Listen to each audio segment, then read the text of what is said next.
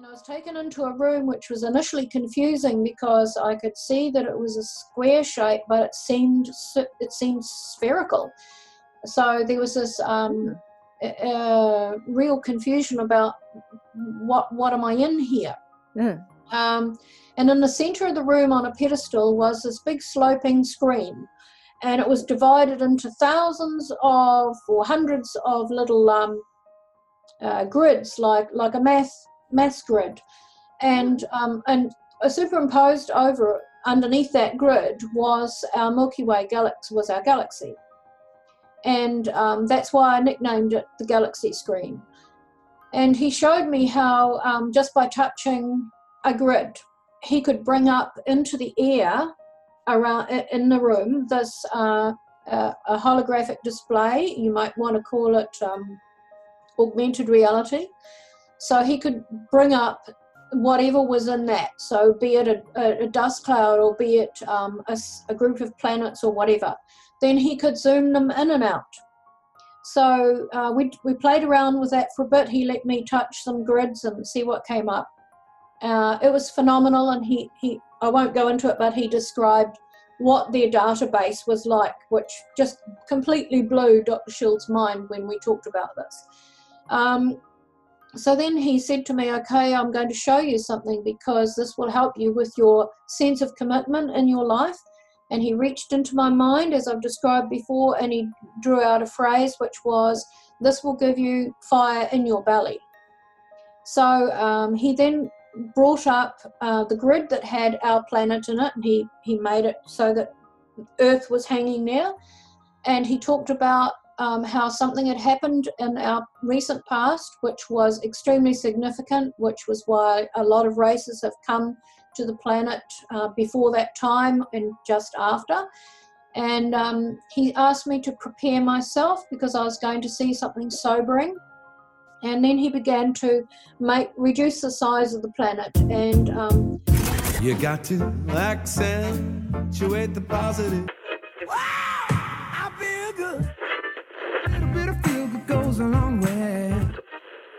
You're listening to Karen Swain, teacher of deliberate creation, accentuating the positive, showing you a way to a better life. Accentuating the positive, it's not just fad, it's sanity. Who in their right mind would accentuate anything else?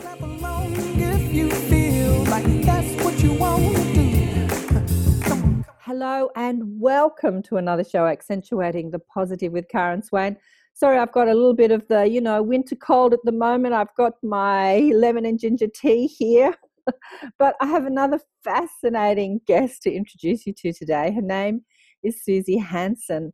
And Suzy is the author of The Dual Soul Connection and The Alien Agenda for Human Advancement, with contribution by Dr. Rudy Schild, emeritus professor of astrophysics, Harvard Smithsonian Center for Astrophysics, Cambridge, USA.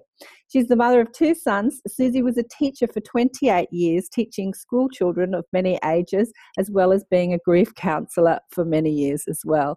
She's a researcher, investigator, author, and contactee experiencer herself and the founding director of UFO or UFocus New Zealand. It's kind of like UFO SUS. It's very clever the way you've done that, Suzy. A nationwide UFO sighting investigation and research network and coordinator of the Communicator Link, a support group for those experiences and contact related phenomena. Suzy was instrumental in lobbying the New Zealand Chief of Defence for the release of the U- New Zealand UFO files in 2010 2011. Very good. I'm going to talk about that. Suzy has spent almost 41 years in the UFO field and has lectured internationally since 1997 uh, about New Zealand UFO sightings and her own contact experiences. Suzy's focus for the last decade has been on encouraging members of the scientific community to participate in examining the wealth of science related details contained in accounts and extraterrestrial contact. She lives in Tauranga on the beautiful island of New Zealand. So great to have you on the show, Suzy. Welcome. Thank you very much, Karen. Thank you. Very pleased to be talking to you today. I tell you what, wow, your you know your experiences i've been watching a few of your youtube clips i haven't had time to read your book as yet but the book sounds amazing amazing amazing and you've such extensive experiences. I have one question i want to start you with before we get into your experience. Do you still have contact with them? Are they still taking you up there and Yes, I do. The contact has changed, I think, over the years, um, according to the, the place in the timeline, what I call the timeline at the mm-hmm. moment. Mm-hmm. Um, I think that actually fewer people are actually being taken on board at the moment. It's very much a cyclic thing in the same way as a sighting investigator. I find that sight, uh, sightings seem to go in cycles. And at the moment, we seem to be in a real dip in that cycle, a downward dip where there doesn't seem to be much happening. And um, and I think this the same relates to the contact field.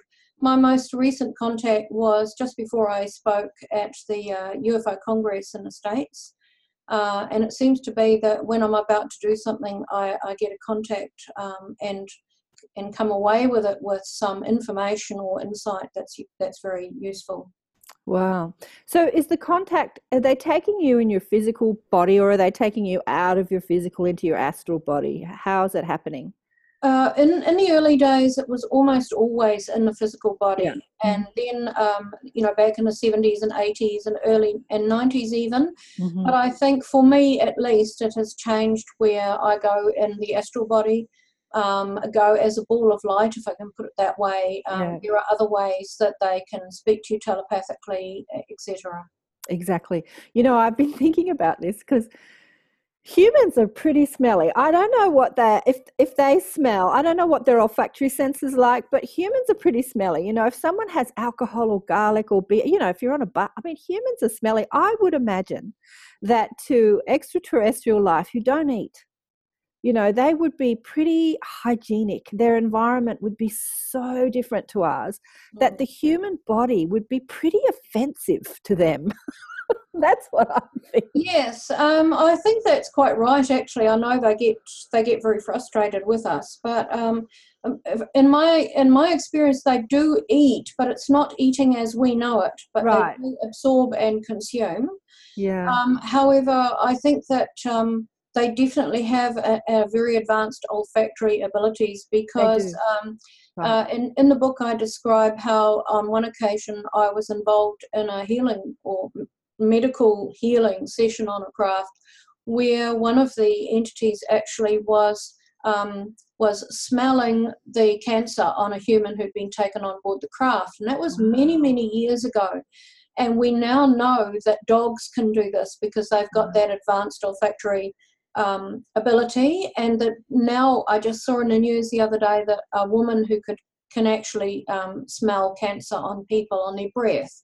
So, um, so you know, there's quite a lot of things that I have talked about over the years that at the time seemed like science fiction, and I almost felt self-conscious talking about these things because they were quite out there. And in the last 10 years ago, much of what I talked about decades ago is now being confirmed by science and some of that technology is actually being, um, uh, uh, you know, constructed by us.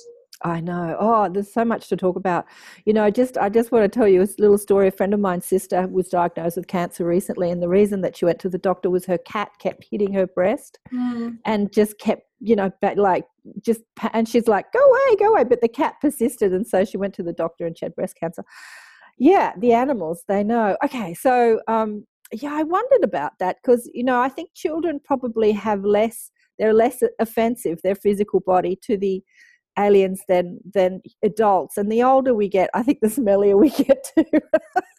You know like and they have been known to talk to experiencers and abductees about the fact that we actually have we have parasites and we have things that live yeah. on our skin and exactly our hair etc that they don't have. So exactly.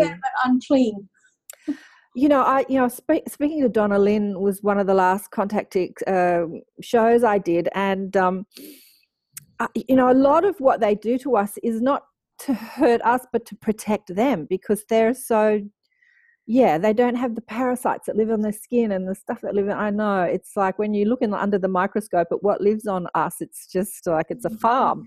All right, so and they don't have that so they need to protect themselves in some way mm. from our you know if they take our physical bodies up on the craft. So so today they're basically just taking your just taking your essence your soul your you know your consciousness out and you're hanging out up there as a ball of light are you? Or are you in an astral form? Yes um usually in a ball of light but um but there have been physical body um, contacts as well in the last eight years. They have been uh, fewer and, than they have been in the past. Oh, wow. Okay, so this all started. Okay, the next question I want to ask you really is the dual soul connection. What do you mean by the dual soul connection? Okay, well, um, I, I, describe in chapter nine of my book, uh, Soul Origin, how um, I had a, had a flashback kind of memory many years ago of actually what I assumed at the time was me coming into this life. And it was about 20 years went by before I got brave enough to actually explore it in uh, hypnotherapy. But what I recalled was being in front of um, a group of of uh, mixed species. You know, there were there were entities that looked like us, human-like. There were others. There were balls of light. There was a whole spectrum of um, of entities that that I was in front of, and I was in front of them in the form of a of a ball of purple light, and I was accompanied by a ball of blue light.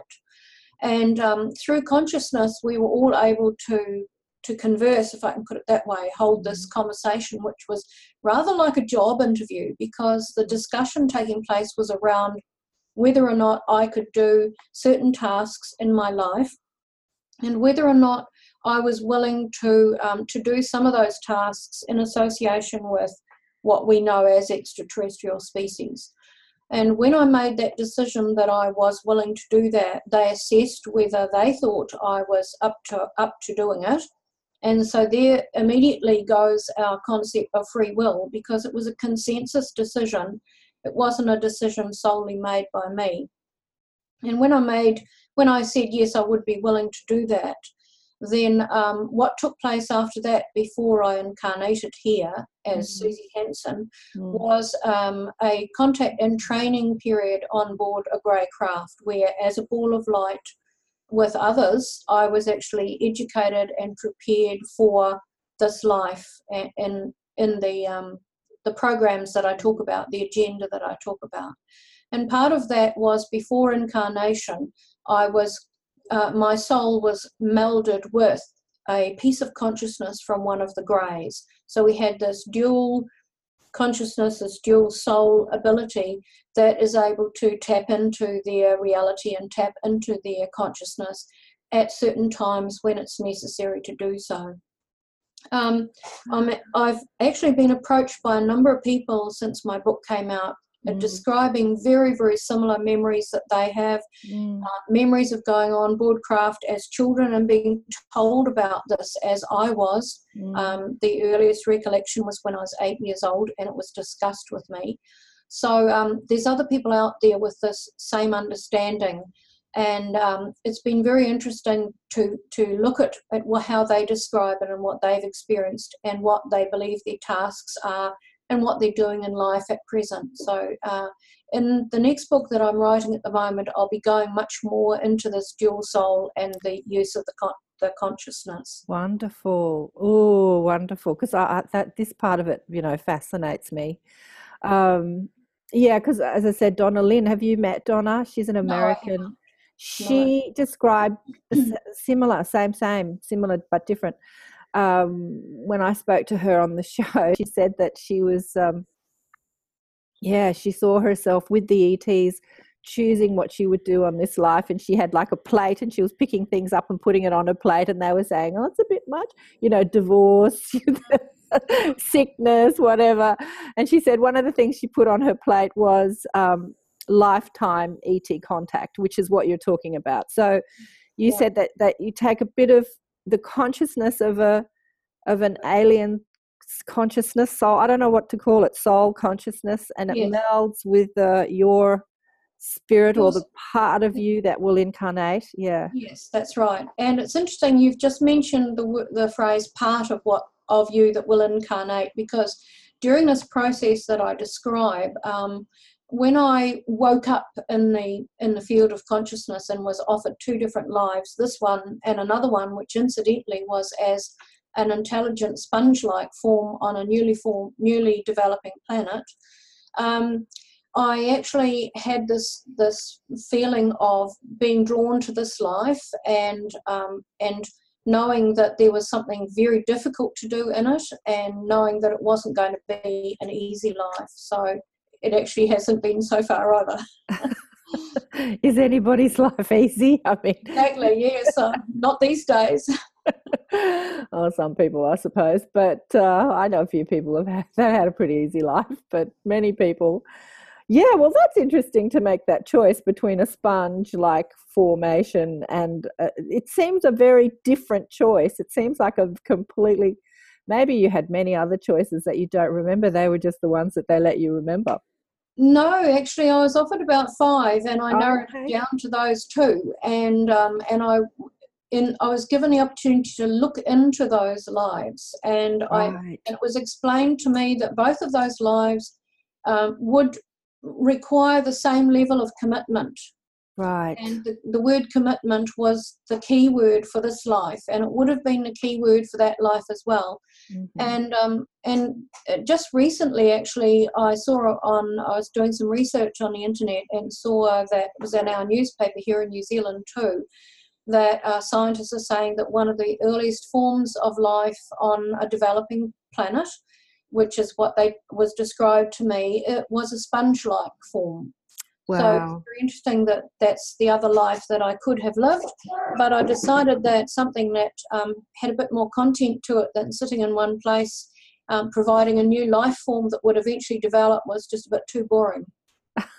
Absolutely. Absolutely. Oh, wow. Okay. So, you know, in, in your book, it says here that at the age of 20, your life changed on a lonely country road in daylight as your car was engulfed in a massive ball of white light, resulting in 90 minutes of missing time.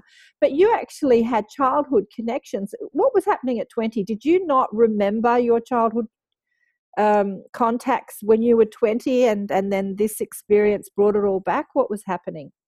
Well, um, in childhood, I had quite a lot of experiences and memories, but um, I mean, I was only a child, and in those days, in 1950s and 60s, New Zealand, um, everyone went to church, or most people went to church on a Sunday. It was a community thing that you did, and um, and I went to Sunday school and was brought up for you know quite a lot of my childhood in that kind of environment. And um, so my mother's family was very psychic. They, you know, my mm-hmm. great aunts and my grandmother, my mother and brothers and sisters were all very um, psychic people who had precognition and all that kind of thing that many experiencers describe. And so when I talked about this, um, it was couched to me in terms of being a guardian angel or being a family member who's passed over, who was coming in to look on me, but the entities that appeared by my bed at night didn't look anything like an angel. They didn't look anything like a, um, a relative. They were golden silhouettes. They didn't let me see at that age their, their distinct um, characteristics. So I saw these golden silhouettes by my bed that um, emitted a very loving feeling towards me that would tell me they were taking me somewhere. Then I wouldn't remember any more in the middle and then I'd remember sometimes them bringing me back and thanking me, and I would just go straight to sleep. Mm. So those were quite loving, pleasant memories. Um, but when this incident of missing time and my car being invol- engulfed in white light and being lifted off the road, and then some missing time happening, that seemed like something very different to me. And at that time, I didn't relate it back to my childhood memories. Okay. And I went through um, quite a few years into my late 20s and early 30s where um, where I questioned what was happening to me because I had more incidents like that happen with the missing time and quite frightening things happening around those incidents. And um, it took some years to come to terms with the fact that that some contact was happening. Um, we were hearing in New Zealand little whispers and stories of reports from the States of um, abductions, etc. And it seemed to me like that may be what I was experiencing. But the stories that we were hearing in New Zealand were very negative. negative, and um, mm. although the surround the ex- circumstances surrounding some of those experiences were frightening, like your car being engulfed and lifted off the road, um, the memories exciting to me. But anyway, the, the, memories I began developing of what took place, mm. I began to have more and more conscious memory. Those weren't scary memories, and so uh, in my early 30s, I, I had a catalyst um, contact where I realized that I was not being hurt and that these were actually the same entities who'd been working with me as a child, and all fear just left me just like that. Okay, okay, all right. So, so as a child, you're having these angels visit you. Your mum's saying, "Oh, it's angels," and you're going, "Lovely, I've got angels coming." and then as a young adult you're you're like missing time i don't know like confusion and then in your 30s it's like the pennies dropped and it's yes. like all fallen into place mm. okay okay and so in your 30s how often were they coming to um, collect you Well, I have quite a quite a, a, substantial amount of memories of, of those. Some of which I describe in my book. Uh, some of which will I'll be utilising in my next book because they right. characterise certain things that I want to talk about in, yeah. in that book.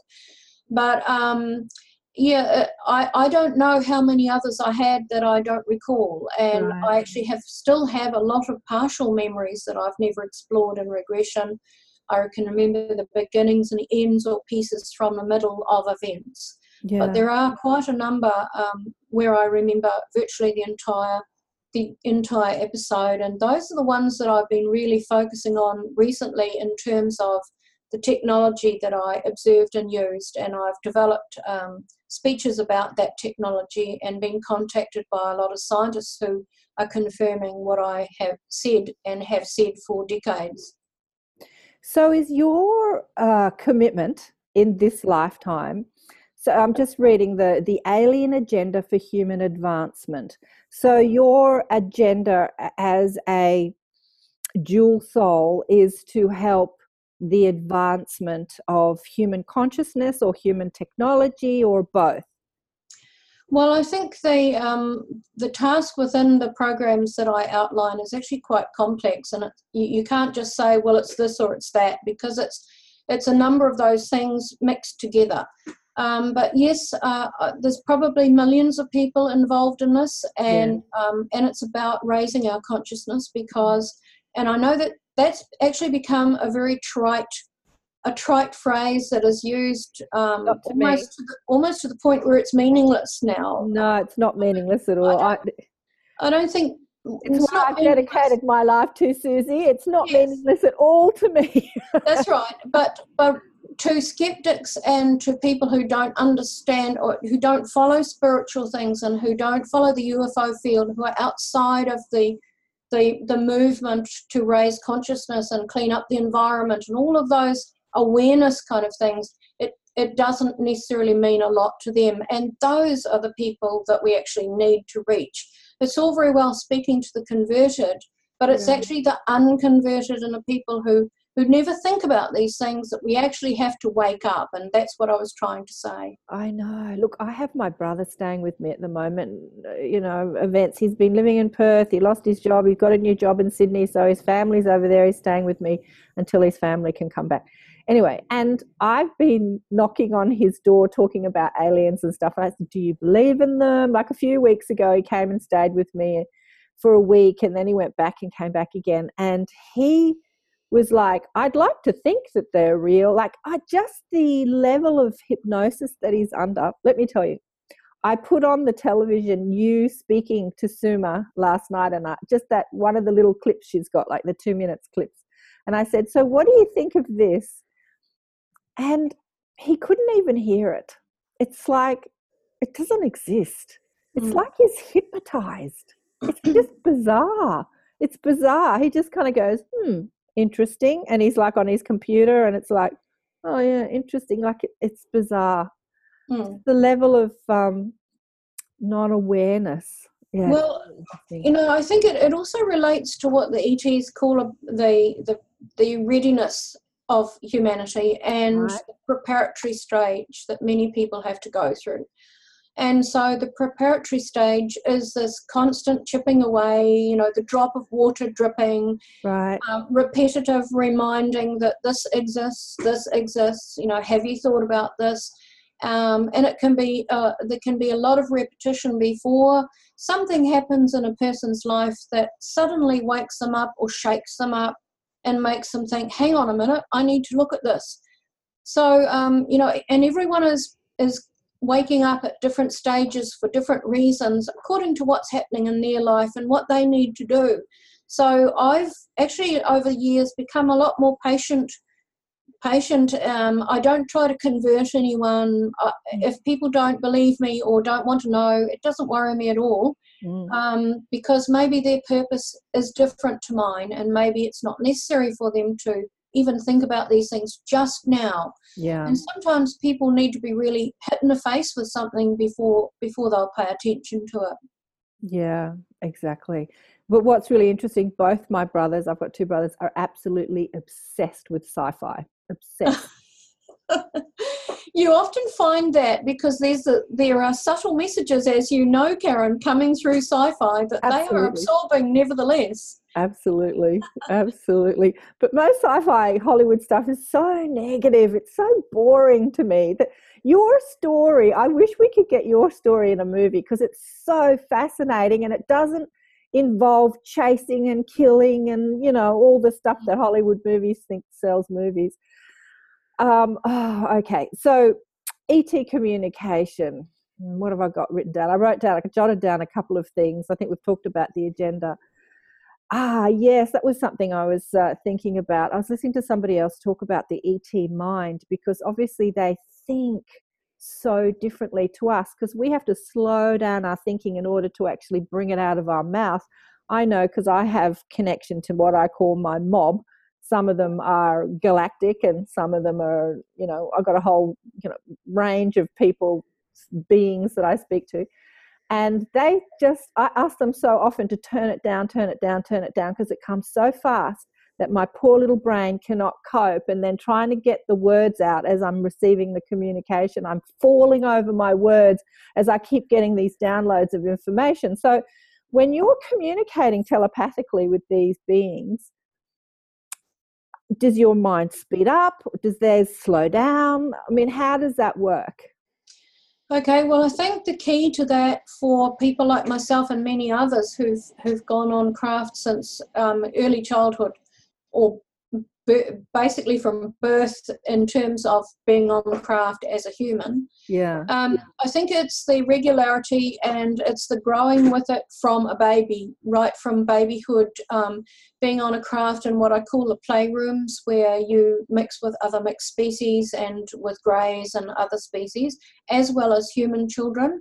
And you learn the telepathic communication just through experience and spending time with them you learn a lot of skills under the guidance of the carers, the grey carers in those rooms who, who give you assistance and guidance. So by the time you reach teenager or adulthood, you're actually quite adept at communicating with them. Uh, but having said that, um, they're still light years ahead in terms of what they can do that we can't do yet. Yeah. We are, I believe, and I think it's quite obvious in science and technology now that we are beca- going to become a tele- more of a telepathic society. Absolutely. We're seeing that now in, um, you know, telepathically being able to move cursors and with our mind and and do things with our mind, particularly for the disabled. Um, yeah. That's where it's really beginning. Um, and uh, I know that they can do things like they can actually cut out a whole half of a room if they're speaking tele- communicating telepathically and they don't want someone to hear, they can actually exclude that person. When we think about telepathy, we think about um, a thought just going out there and anyone who's able to pick it up can pick it up. Right. But with them, that is not actually the case. Um, right. They can actually send out multiple telepathic messages at once, as I describe in my book. So um, when you go on the craft, if you're there for um, a very short time and the time frame is you know they have to be very officious about it because they're bringing people on and off the craft for different reasons then um, they will ask you to, they'll just say raise up raise up is what they convey to you. And you have learned from childhood to expand your aura, get your awareness up, start that intense focus that they are capable of, so that when the activity begins, you're right there, ready to do it in the best possible way. So it's more about us reaching up to them, but they are very patient and they can reach down to us. And a lot of the script and things that I have seen on craft are that, that they are producing are bridging scripts, bridging computers, etc., that are halfway between what they've got and what what we're um, producing now, so that the leap isn't too far for a lot of humans coming on the craft. Right, focus, focus, focus, focus, focus. That is just yeah, because uh, uh, uh, humans are just so scattered in their focus. They're thinking of a million things. They're distracted. They're on their iPhones. They're driving the car. They're texting. You know, like mm. we're so scattered, and they've just yeah. got, they've just honed this focus. But something that they, you said they about it, they described it to me on one occasion because they can reach into your mind, right? Pull out a word or a phrase or a concept that you understand, and then they couch their explanation using that. So they bounce it back to you. And um, they that's, but that's exactly what my mob do to me to help me teach. They Brilliant. they they reach in and they take my memories and they give me my memories and then they bring it back to me in the way i understand it. And then i'm speaking something and i go oh yeah that's really cool like i'm getting it as i'm speaking it you know like call it channeling or whatever but they've it's me speaking it's my memory but it's like they've given it back to me. It's and they've, they've, enhanced it in some way. They've added to it. It's they've used it as a descriptive yes. of, of a concept that I'm trying to, or they're trying to relay. Absolutely. yeah, right, but it yeah. just it just sounds very normal. It just sounds like me speaking. Uh, no one would know it was any different because it's just me speaking and it's using my memories it's, or I'm, I'm relaying what somebody else has told me. It's just really normal. Do you know what I mean? It just makes it all really normal. Yeah, that's um, right and they think that humans are rather fickle is the word they pulled out of my mind on one occasion. Right. Where we can be very indecisive and we're quite fickle. We like one thing one day and the next day it's it's yesterday's news. Yeah. Um, so that's that's probably the main character trait that they found the most difficult along with aggression is is our fick- fickleness. Right. Hmm. so i've heard, i heard you say in another interview that you know, the level of their consciousness is so different to us because they don't engage in the denser emotions like jealousy or um, envy or what what do you know um, or rage or anger. They don't have they don't have access or they've moved beyond that sort of way of thinking and way of feeling but yet they do have disappointment or frustration like you said that they felt a little sort of frustrated with you, like, oh God. yes, yep. The, there's definitely that sense of, of frustration, but they're very patient. Um, and what was I going to say? Um, sorry, it slipped my mind now. I was going to comment. Well, the jealousy, jealousy oh, or envy, yeah. yeah. I think what they have is um, the master analysts right. Is the way i would put it. They they are able to put emotions aside and they do have emotions. They're able to put those emotions aside and they're able to look at things with great clarity and objectivity right. with great logic and with advanced analytical skills and they just cut right through something and bang there's there's the answer or the course of action or whatever. And so i think um, that development in their culture has enabled them to, to drop away anything, any other negative kind of emotional traits because everything just comes down to analysis. Well, let's look at it. Okay, this is what we'll do. This is how we feel about it, or whatever. And um, it's very, very logical and quite officious when you're on the cl- on the craft. They their um, way of relating sometimes can seem seem almost impersonal it's not really impersonal from my perspective, it's just that they are being objective, clear, focused, and analytical. Like Mr. Spock. Yes, good example. yeah, I know a few people like that. yeah, it's interesting. Okay, so do they actually find our emotions um, appealing in any way, or do they think they're silly the way that we get so emotional? Maybe you know the way we experience excitement or joy or or trepidation or um, yeah. anxiety. Do they find that interesting or intriguing, or are they beyond it? Well, uh, that's an interesting question, Karen, because I mean, um, from if I put my researcher hat on and I don't right. give you a, an actual personal answer just at the moment, if I put my researcher hat on, um, there's a lot of people out there who say that they, you know, they um, they do that they have lost their emotions and they want our emotions. They want to learn from us. And um, I don't know that they've lost their emotions. As I described before, I think they've moved past that to the analytical clarity. Right. Um, so they they find our emotions somewhat amusing, and they can con- contribute to those emotions and and have a sense of humour. And I'll give you a quick example. I was following along behind a grey who was piloting a craft. I was a small craft I was going on to. He was returning me home. Right. And I was walking behind him and I was looking around in this hangar at all the different craft and, and thinking, you know, wow, this these are wonderful.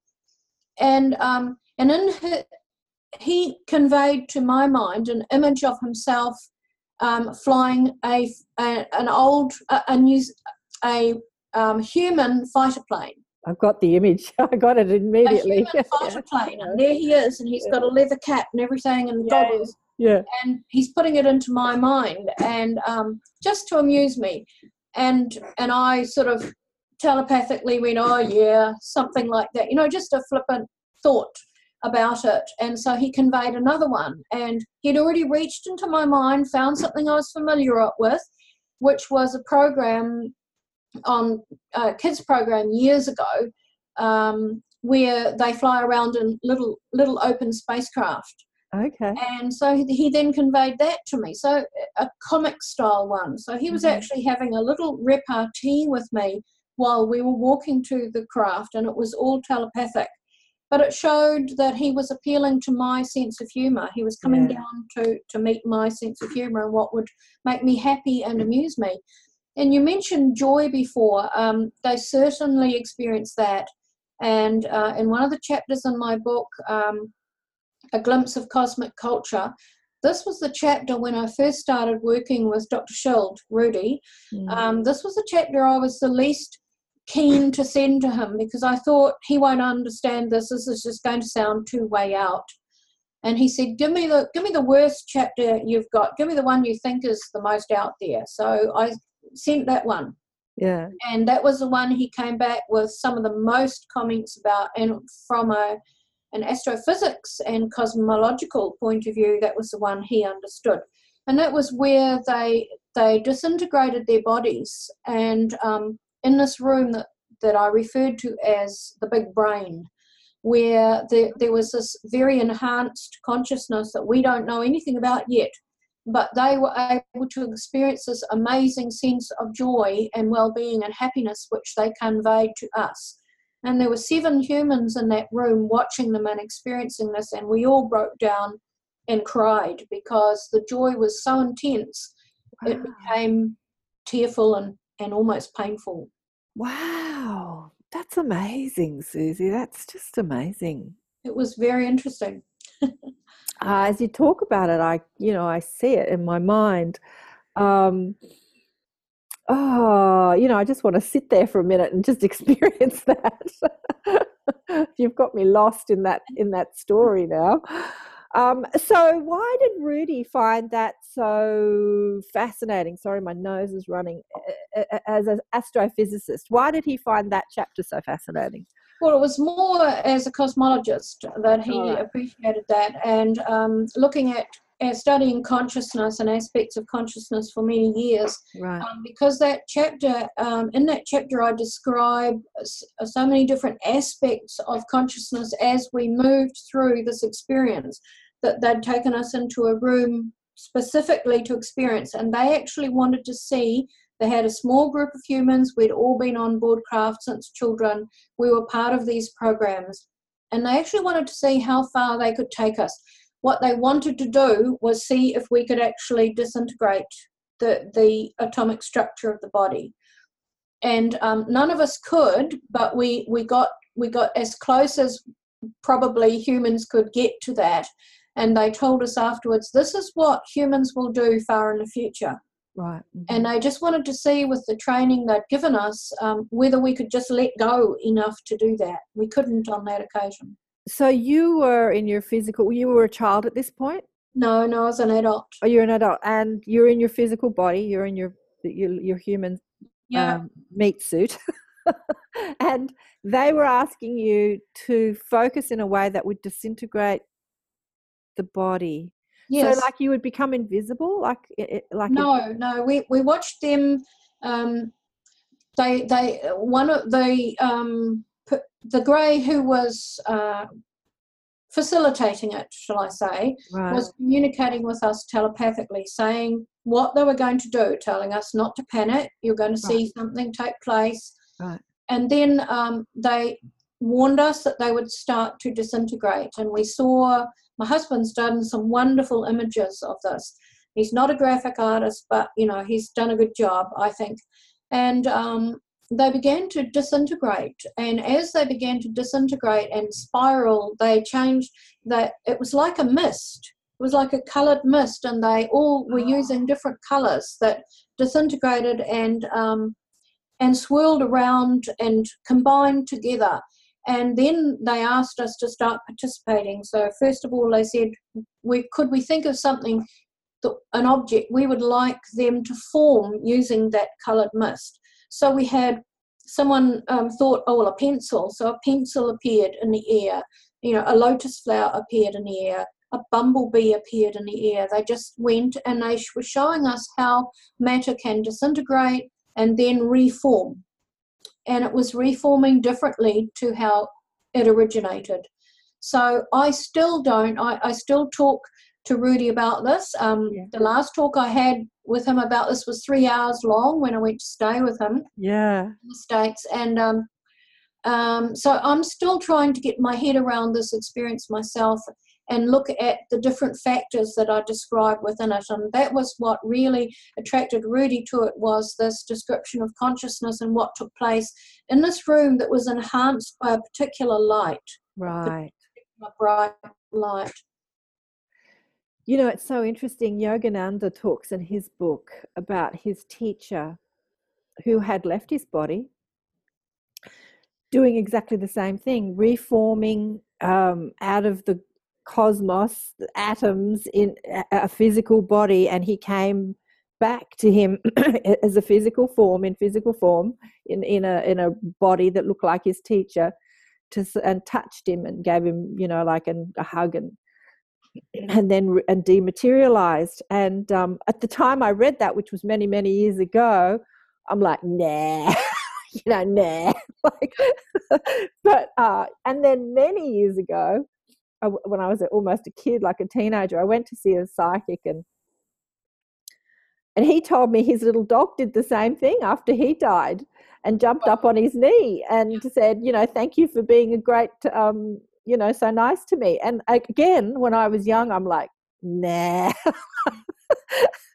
so it's so, but it's so Yeah, fascinating. That, that's a one. That's a wonderful little story. Um, thanks, Karen. That's really interesting. and That animals, you know, it's it's not just um, humans or entities. It's all kinds of objects or um, forms that have consciousness. It's as simple as that.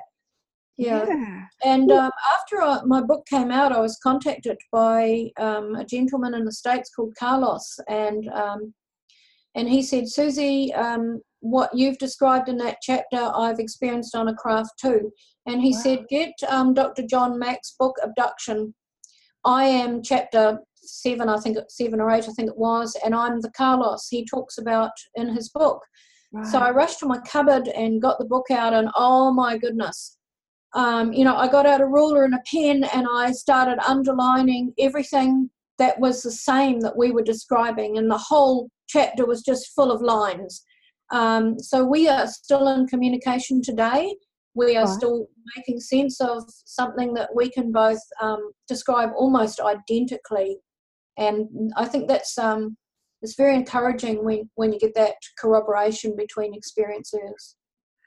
It's so exciting, don't you think? Like, I mean, the evolution of human consciousness is so exciting. You turn on Netflix or mainstream television and try and watch some entertaining, and it's so boring Mm. because it's just the regurgitation of the same thing. It's, um, you know, like mystery or or you know it's just so boring and when you think about what we can do with our consciousness and Mm. where we could go and how entertaining this could be. It's just Yes, uh, that's right, Karen. And um, I was talking to on Skype to a group in the states the other day, and um, and this is what we were talking. Exactly what we were talking about was the frequency that is emitted by those kinds of programs. And you know, sometimes there are entertaining, good things on television, and sometimes there are not. But I think people are becoming more aware of what frequency is emitted by that program and does it match me? Does it actually make me feel good or should I just turn this off and not watch this? And it's the same with music, it's the same with advertising and all sorts of things. Um, I think people are becoming much more aware of the frequency that's given off by things and whether or not that feels good or not. absolutely, absolutely. We've got this amazing guidance system. Absolutely. Mm. Yeah. But I, I do, yeah, You know, I'm not going to go there.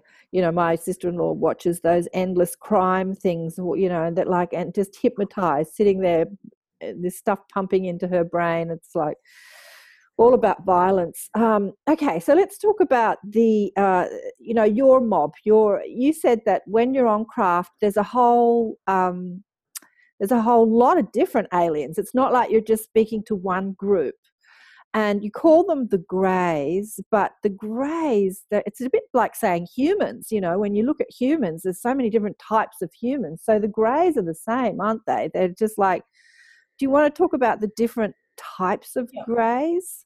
Well, um, the, the enigma for me is the abduction um, is the abduction experience that people talk about. I don't call myself an abductee, although sometimes people label me as that incorrectly. Yeah, yeah. Contactee would be a better word, wouldn't it? Well, contactee is already taken by you know back in the fifties and sixties by a different group. Um, but a lot of people these days are calling themselves a contactee.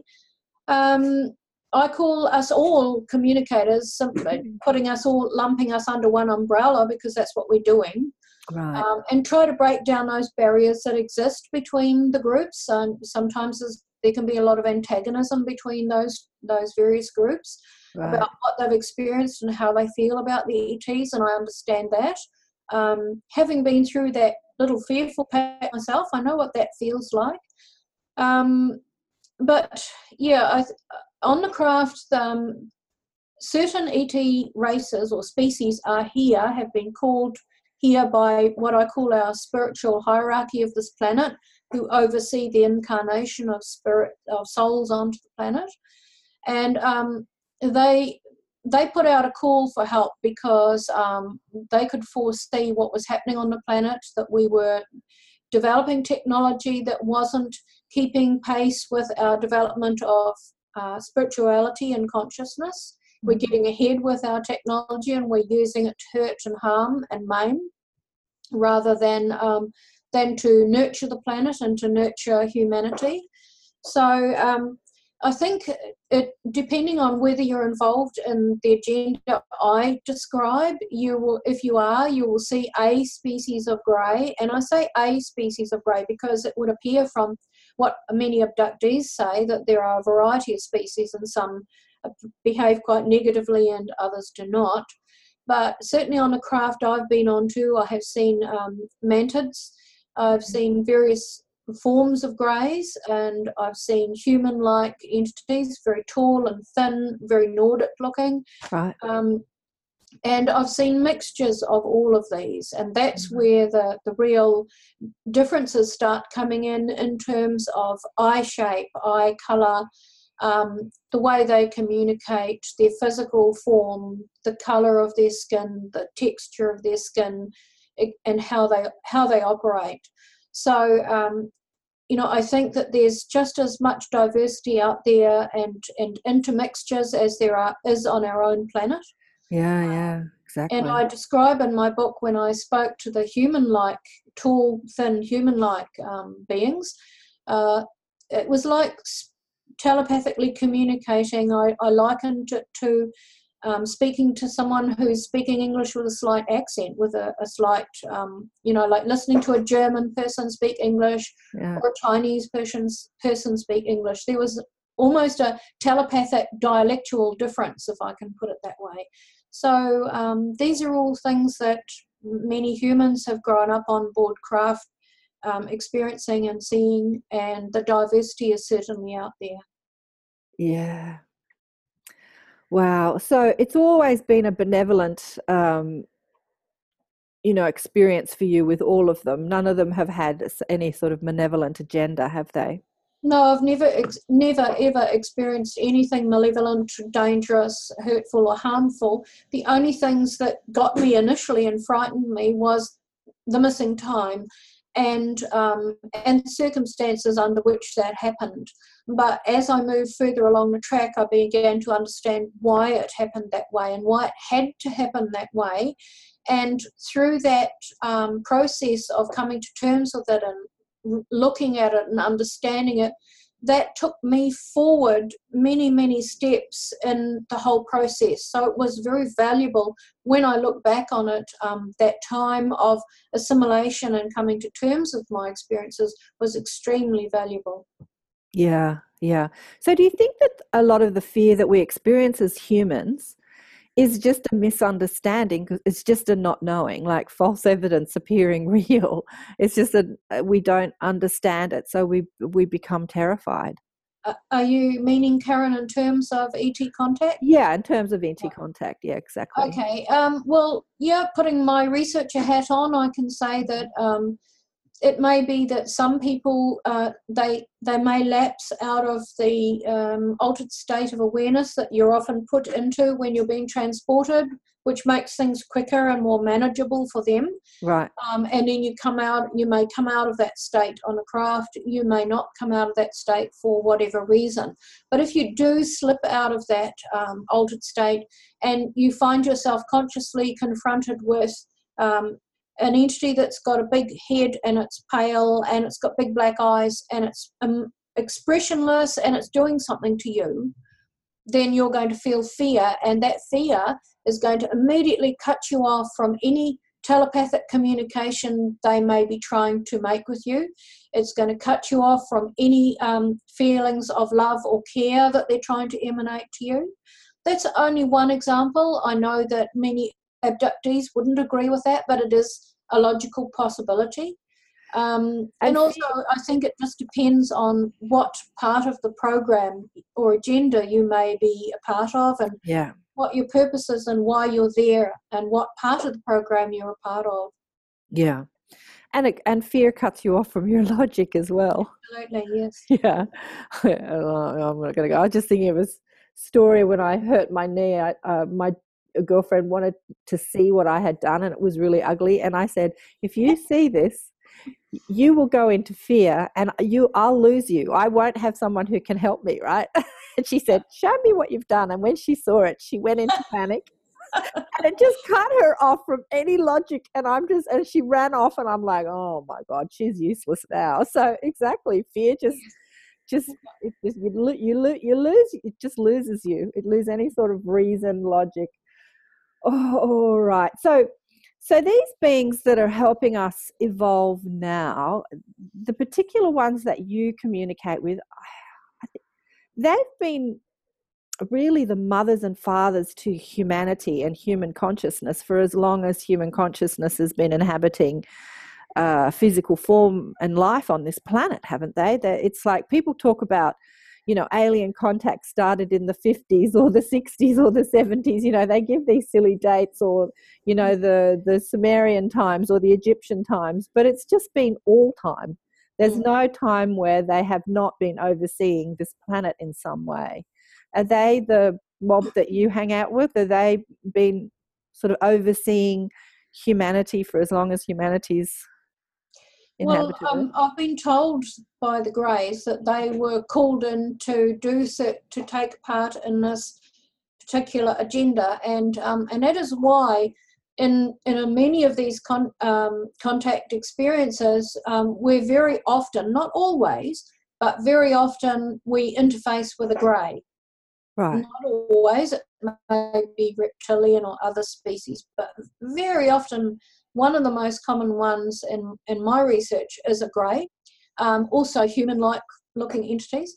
Um, and but as to whether they have actually been part of the scientific process or development process associated with this planet long term, I don't know. I suspect that there have been other species who've come in and done things over the over the centuries and decades and thousands of years. Um, and it may be that some of these species that I'm talking about have have not got such a long association with the planet that they've come more recently to assist right because they have certain skills that are required in this um, process of raising evolution and, and carrying out certain tasks. Right, right. I, I, was thinking that the mantids had probably been around since time began. I don't know. I, I get a sense that they seem to be the architects of the universe. Um, with time, so they have a completely different lifespan and time than we do as humans. They they would see souls like one life as a grey would see a soul maybe incarnate into a few human lives, wouldn't they? Because their time is different to us. Um, yes, yeah, would... I, yeah. I, I don't know about the time factor. I mean, time doesn't.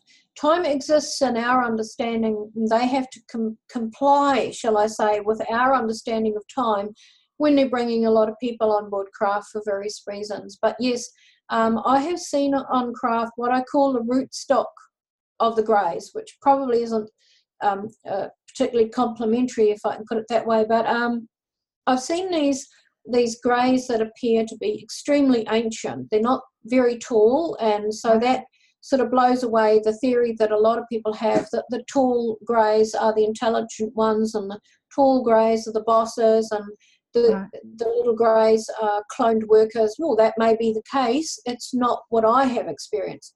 Right. But these um, these greys are extremely lined. They're much you know, smaller and um, very very old and very revered. And I have seen them on only a handful of occasions on on um, at times when something has been happening with the group of humans I've been in that was significant to them for some reason and I've seen them appear, and they um, maintained as a pure race, if I can put it that way. And and I get that's why I call them the rootstock because from them they have developed these different species and strains of greys, eh, from my understanding.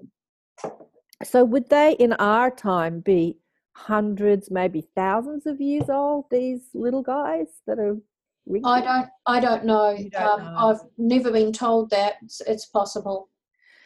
So, Suzy, what have you learned from because you're a uh, communicator or contactee or experiencer as well as a researcher? What have you learned from people that you've worked with um, in your research that you didn't know from your experiences?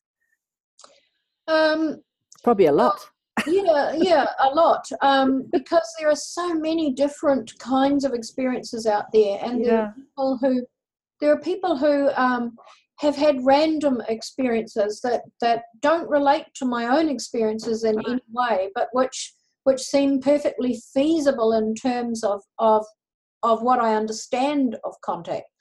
Um, and then there's people who've had um, experiences very similar to mine, and yeah.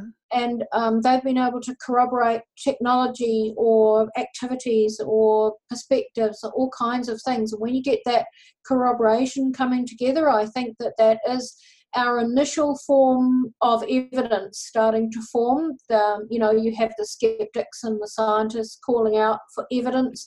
Well, um, corroborative, good corroborative evidence such as I've been coming across in recent years is is the first step towards that I believe because it's you know you can't take a photo on the craft it's not going to happen you can't steal something off the craft. They're not going to let you, and all those facile arguments that skeptic, skeptics put forward. Why don't you do this or why don't you do that? And that's because they don't understand the environment on the craft when you're on there and and what you're there for. So um, I think what I have learned is the resilience of mankind mm-hmm. and um, and actually how far we can stretch ourselves and actually how amazing our brain and our consciousness is and and how far we will go in the future but it's that bringing the spirituality up um, planet planetary wise so that we become a planetary species at the moment we're not even a planetary species because mm. we're totally divided mm. um, into little segments. And until we can create some unity, we don't have that strength of consciousness and that commitment to um, conform, if I can put it that way, not in a in a negative sense, or yeah. but to to to actually have the commitment to make changes on the planet that's going to benefit us and benefit other species out there who may be affected if we um, blow ourselves up. Well, I know, I know, I know conformity. I think that, you know, the human mind loves, we love to talk about how individual we are. You know, it's like me and my and different to you. And we love to celebrate the difference between us. Mm. And I think that we think it's going to be boring if we kind of have this hive mind that the that mm. the higher extra dimensional beings have but I think that that's probably a misconstrued concept too. Uh, um, uh, you know, like how do we maintain our individuality and still have a collective consciousness that's more of a a, a cooperative hive mind? Uh, you know, a, as you say, conform like conform to a more positive agenda than, um, yeah. What well, I think um, I think there's uh, conformity and conformity. Yeah. I think what the ETs have been able to do is um, maintain some individuality. Um, and I have seen that as a child. I was taken into their living quarters on the craft when I was 12. And I was shown ways that they relax and, and have some time out. Right. And so through those mediums, through that technology and those activities, they can maintain some individuality. But what they've learned to do is control that so that it doesn't, um, their individuality is not so selfish and not so ego based that it affects the whole, that yeah. it affects the whole of their society. And I think that's what's happening to us today. We're also concerned about being individual. We see conformity as a negative thing. Well, yes, it can be if it's um, focused on a, on a negative act or a negative um, faction. But conformity can also be translated um, under those circumstances to that word that's very important to me, and that's commitment. Yeah. conform to a commitment to the planet and to changing things in a positive sense. That's not losing your individuality, it's using your individuality to choose something that is a is positive and constructive and to join with other people of like mind. And I think that's where we're going wrong. We haven't understood that yet. Yeah, I know. I know. I think about this every day.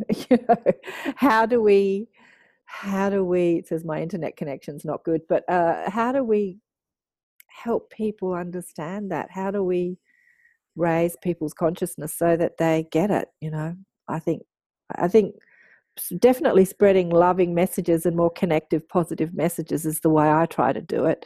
Because when you feel that love, you're um, you're more concerned, you're more empathetic towards the plight of the planet or the animals, mm-hmm. or you know. Yeah, I think it's a timing thing for every person. Um, but I think leading by uh, showing by example, being actively involved in positive pursuits, and um, and sharing that with your friends and family and workmates, um, even in a small way, can cause that flow-on effect. Yeah, I think that the reality of the connectivity between all of us is something that we need to understand to maybe help.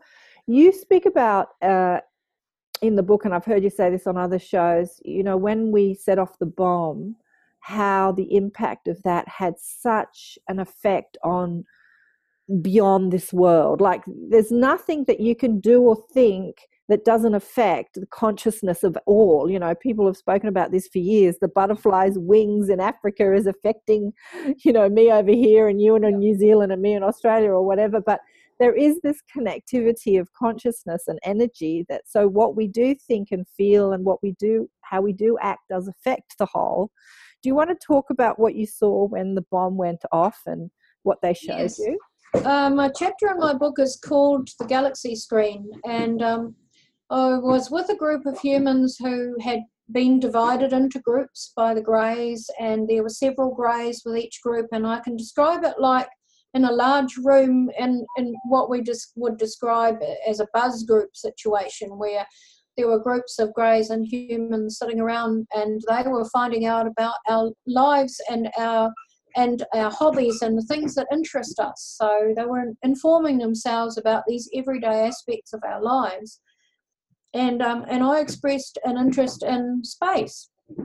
Not that I'm any astronomer or astrophysicist, but I I love it. And uh, so one of the greys, because they're very hot on educating you immediately if you express an interest in something, right? Said, "Do you want to come and, and look at something related to that?" So I said yes. So off we went immediately up this spiral ramp that I understood went up to the top of the, the craft and I was taken into a room which was initially confusing because I could see that it was a square shape, but it seemed it seemed spherical. So there was this um, uh, real confusion about what what am I in here. Yeah. Um, and in the center of the room on a pedestal was this big sloping screen, and it was divided into thousands of or hundreds of little um, uh, grids, like like a math mass grid, and um, and superimposed over underneath that grid was our Milky Way galaxy was our galaxy, and um, that's why I nicknamed it the galaxy screen. And he showed me how um, just by touching a grid, he could bring up into the air around in the room this uh, uh, a holographic display. You might want to call it um, augmented reality, so he could bring up whatever was in that. So be it a, a dust cloud or be it um, a, a group of planets or whatever. Then he could zoom them in and out. So uh, we, we played around with that for a bit. He let me touch some grids and see what came up. Uh, it was phenomenal, and he, he I won't go into it, but he described what their database was like, which just completely blew Dr. Schild's mind when we talked about this. Um, so then he said to me, Okay, I'm going to show you something because this will help you with your sense of commitment in your life. And he reached into my mind, as I've described before, and he drew out a phrase which was, This will give you fire in your belly. So um, he then brought up uh, the grid that had our planet in it, and he, he made it so that Earth was hanging there. And he talked about um, how something had happened in our recent past, which was extremely significant, which was why a lot of races have come to the planet uh, before that time and just after. And um, he asked me to prepare myself because I was going to see something sobering. And then he began to make reduce the size of the planet, and um, and I saw the eruption take place, and I saw the the um, etheric or the, the shock waves that went out through our magnetic field um, right out, and he kept reducing the size of the planet down smaller and smaller so that I could see that shock wave going further and further and further out. And the further it went out through the solar system and into space, the wider it got, and it seemed like the more unstable the waves got of, of motion. Sort of wobbly. And he said, This is the effect that goes out that you don't as a species do not understand the harm that you are doing and the harm that could um, be wreaked upon other civilizations out there. Um, it was a very sobering experience.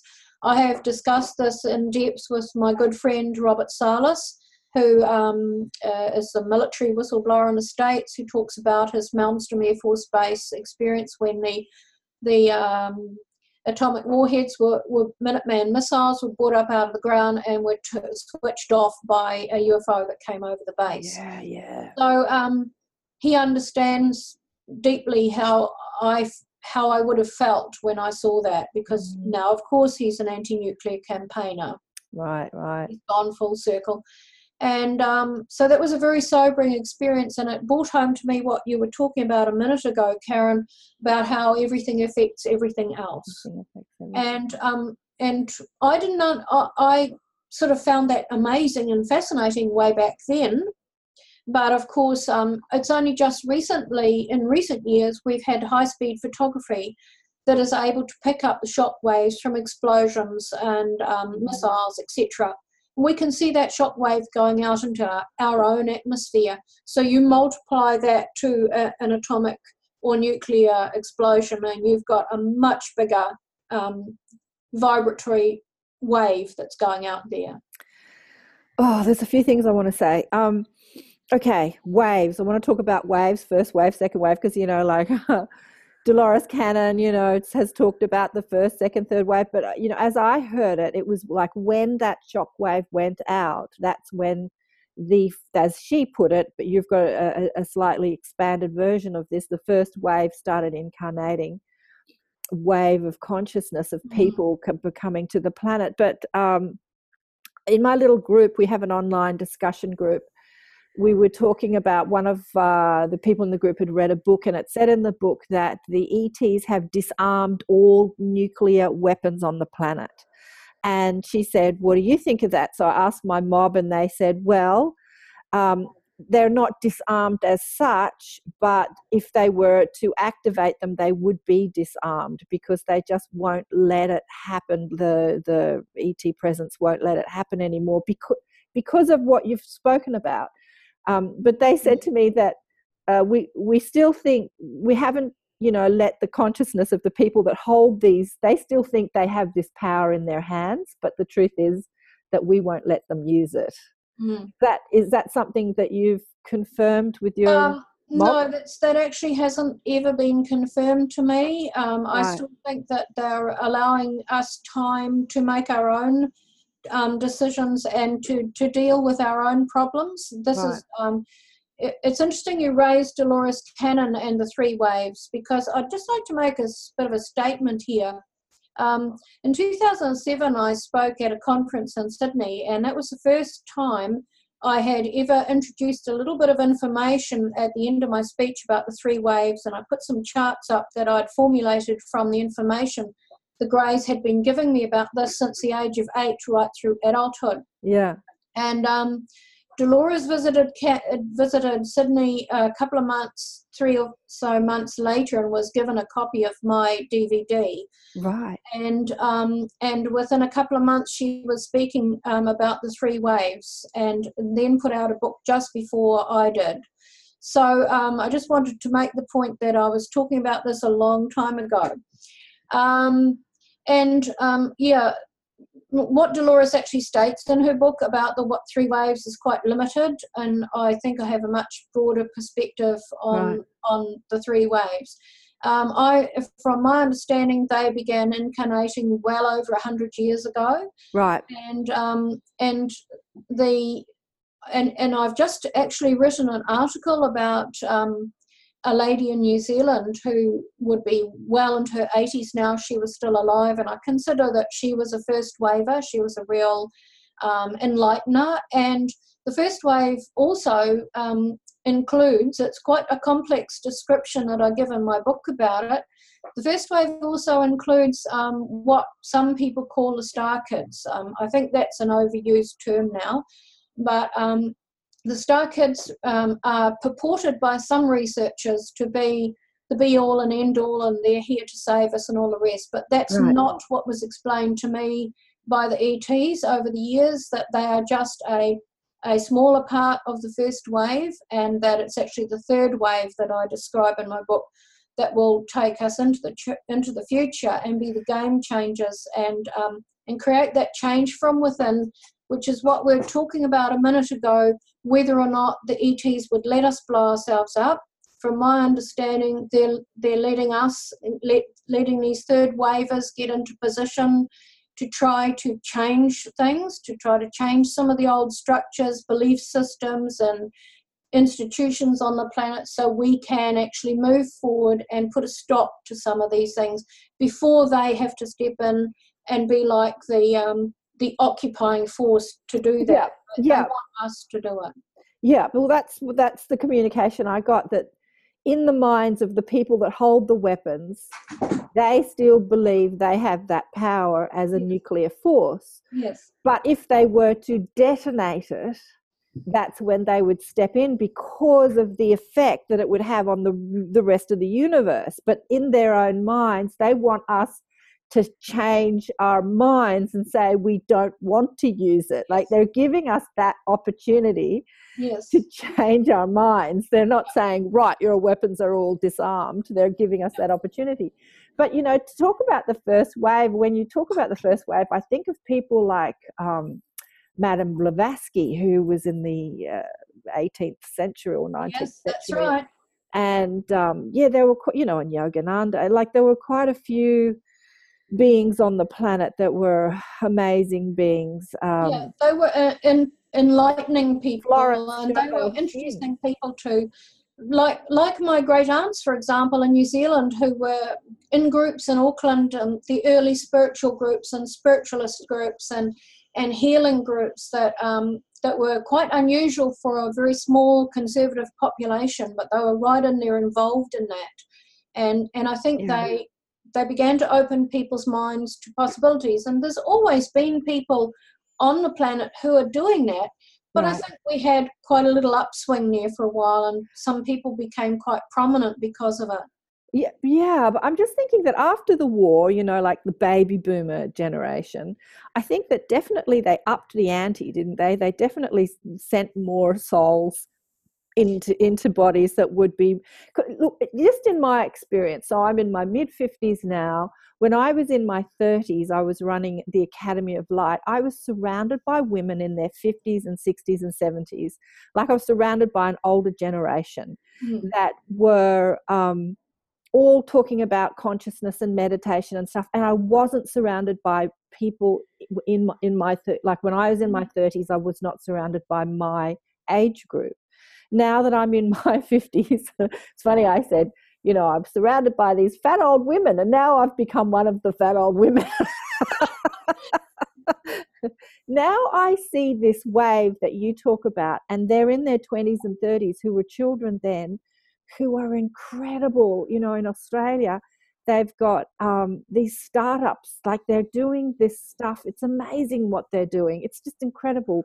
Um, creating technology and creating businesses that are that that help put you know wells in africa and just amazing things that really in really practical ways really mm-hmm. really practical ways just geniuses just these intelligent young human beings doing amazing things yeah and uh, that's right karen and um, in relation to the older generation um, I think um, the second wave, what that I describe in my book, is the wave that I'm in, and that's right. um, that's more of a finite wave because it it, it in in the uh, chart I do, they, it comes down like this. It doesn't extend into the future. The first wave keeps extending into the future, with souls incarnating with that purpose.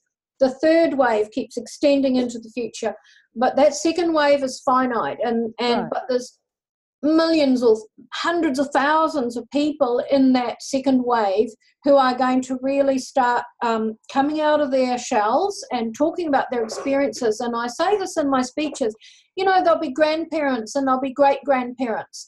Um, they'll have led all kinds of um, interesting lives. They'll be respected by family and community, and suddenly they'll feel a need to talk about something that happened to them years ago that they've never really described to anyone. Right. Right. And you and call them this, the communicators, right? Yeah. And when yeah. this starts coming out, that's really going to up the ante because so yes. many people are going to say, but that's a respected person, you know. Um, and they're saying yeah. this, that they experienced this when they were younger. And I really think that's going to be a little game changer that happens along the timeline. And the third wavers that I talk about, um, I think that the, the Greys referred to them as the concealed ones, not in a negative sense, but simply that they are not overt. They're not out there like um, the first wavers, who, you know, star kids or whatever people like to label them. Um, they're not out there openly showing these abilities. They are more focused, like the Greys are, on getting into positions of power and authority in a positive sense, not a negative sense, um, in their 30s and 40s and late 20s so that um, when a time comes and the timeline convergences hits the right note they are in the right place to at positions of authority to make those changes. When the changes time comes that people demand the changes they're in the position to okay do it. Right. And they will have all of these psychic things that we we attribute to to star kids. But they keep it under wraps and they use it through their day to day work in a way that's subtle, that doesn't draw attention to themselves because it's most important to the Greys that they are not seen as different, like this, like many of the so-called Starkers different. They they must be seen as good human beings with extraordinary talents that right. people uh, um, respect. Yeah, so they're the ones who are going to move us on into the future. I see many of them all the time. Yeah, I really do. Yeah. But I guess that, yeah, like you're in that second wave, I'm in that second wave. I think I speak to the second wave as a, as my mandate is to support, accelerate, uh, and uh, help, you know, activate the new world teachers. They're the mm-hmm. communicators, the people that you know to give you a voice just to give you a share your story that's what i mm-hmm. feel like i'm here exactly. this is what that's what I do. You're certainly doing that very well, Karen. Thanks, darling. So are you. We're doing our job, honey. We're doing our job. But yes, yeah, it just so. makes sense. It all makes sense. I'd love to get into that a bit more. But anyway, so you're going to be out in Australia very soon. I don't know how long we've been talking forever. What time did we start? About 10 o'clock. That's not too bad. Um, so you're going to be in Sydney in July. We're in June at the moment. Do you want to yep. tell people where you're going to be?